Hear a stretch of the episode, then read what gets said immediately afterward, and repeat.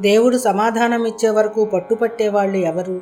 దేవుడు కఠిన హృదయుడైన మోగజీవి కాదు. ఆయన ప్రేమ స్వరూపుడు. ఆయనతో సంపర్కం పెట్టుకోవడానికి ఎలా ధ్యానించాలో మీకు తెలిసినట్లయితే మీరు ప్రేమతో కోరే గట్టి కోరికలకు ఆయన సమాధానమిస్తాడు. మీరు వాదించనక్కర్లేదు.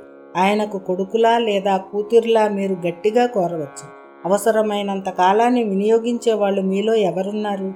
ఆయన దగ్గర నుంచి మీకు సమాధానం వచ్చేటంతగా ఏకాగ్రచిత్తులయ్యే వరకు పట్టుపట్టి ప్రయత్నించే వాళ్ళు ఎవరు? మీ ఇంటి మీద తాకట్టు ఉండి దాన్ని విడిపించలేకపోతున్నారు అనుకోండి. లేదా మీకు ఫలానా ఉద్యోగం కావాలనుకోండి. గాఢంగా ధ్యానం చేసిన తర్వాత కలిగే ప్రశాంతతలో మీరు మీ అక్కరను గురించిన తలపు మీద దృఢమైన సంకల్పంతో ఏకాగ్రచిత్తులు కండి. ఫలితం కోసం చూస్తూ ఉండకండి. మీరు నేలలో ఒక విత్తనం పాతి అది పెరుగుతుందేమోనని అప్పుడప్పుడు తీసి చూస్తూ ఉన్నట్లయితే అది ఎన్నటికీ మొలకెత్తదు. అదేవిధంగా మీరు ప్రార్థన చేసిన ప్రతి మాట ఈశ్వరుడు మీ కోరికను మంజూరు చేస్తున్నట్లు గుర్తు కోసం చూసేటట్లయితే ఏమీ జరగదు. దేవుణ్ణి పరీక్షించడానికి ప్రయత్నించకండి. ఎడతెరుపు లేకుండా ప్రార్థిస్తూనే పొండి. మీ కర్తవ్యమల్లా మీ అవసరాన్ని దేవుడి దృష్టికి తీసుకురావడం. ఆ కోరిక నెరవేరేటట్లు చేయడానికి దేవుడికి తోడ్పడటంలో మీ వంతు పని మీరు చేయడం వరకే. మాట వరుసకు మొండి జబ్బుల విషయంలో నయమయ్యేటందుకు సాయపడటానికి మీరు చేయగలిగిందంతా చేయండి. కానీ చివరికి సాయం చేసేవాడు దేవుడు మాత్రమేనన్న విషయం మనసులో తెలుసుకోండి. ప్రతి రాత్రి ఈ తలుపును మీ ధ్యానంలోకి తీసుకువెళ్ళండి. మీ సమస్త నిశ్చయంతో ప్రార్థించండి. హఠాత్తుగా ఒకనాడు జబ్బు నయమైందని గమనిస్తారు. మొదట మనసు సూచనను అందుకుంటుంది. అప్పుడు దేవుడు మనసులోకి తన శక్తిని ప్రవేశపెడతాడు.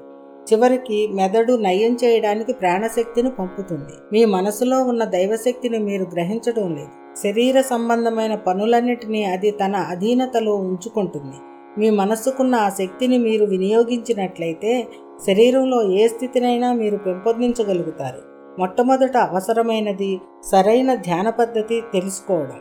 అప్పుడిక శరీరాన్ని నయం చేయడానికి కానీ మరే విధమైన కష్టంలోనైనా మీకు సాయపడ్డానికి కానీ దైవ సంకల్పం చేత శక్తియుక్తమైన ఏకాగ్రతను ఉపయోగించగలుగుతారు. ప్రతిరోజు మీకు కష్టమైనదేదో చేయడానికి పూనుకోండి. చేయడానికి ప్రయత్నం చేయండి. ఐదు సార్లు విఫలులైన ప్రయత్నం కొనసాగిస్తూనే ఉండండి.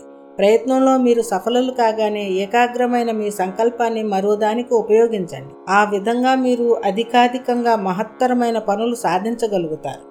సంకల్పం అన్నది మీలో ఉన్న దైవరూపానికి ఒక పనిముట్టు.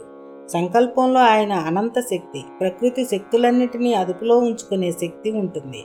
మీరు ఆయన రూపంలో జన్మించిన వారు కనుక మీరు కోరినదల్లా తీర్చడానికి ఆ శక్తి మీది. మీరు శ్రేయస్సు కలిగించగలరు ద్వేషాన్ని ప్రేమగా మార్చగలరు. శరీరాన్ని మనసును పూర్తిగా లోబరుచుకునే వరకు ప్రార్థించండి. అప్పుడు మీరు దేవుడి సమాధానాన్ని పొందుతారు. నా చిన్న కోరికకు కూడా నేను ఎప్పుడూ సమాధానం పొందుతూ ఉంటాను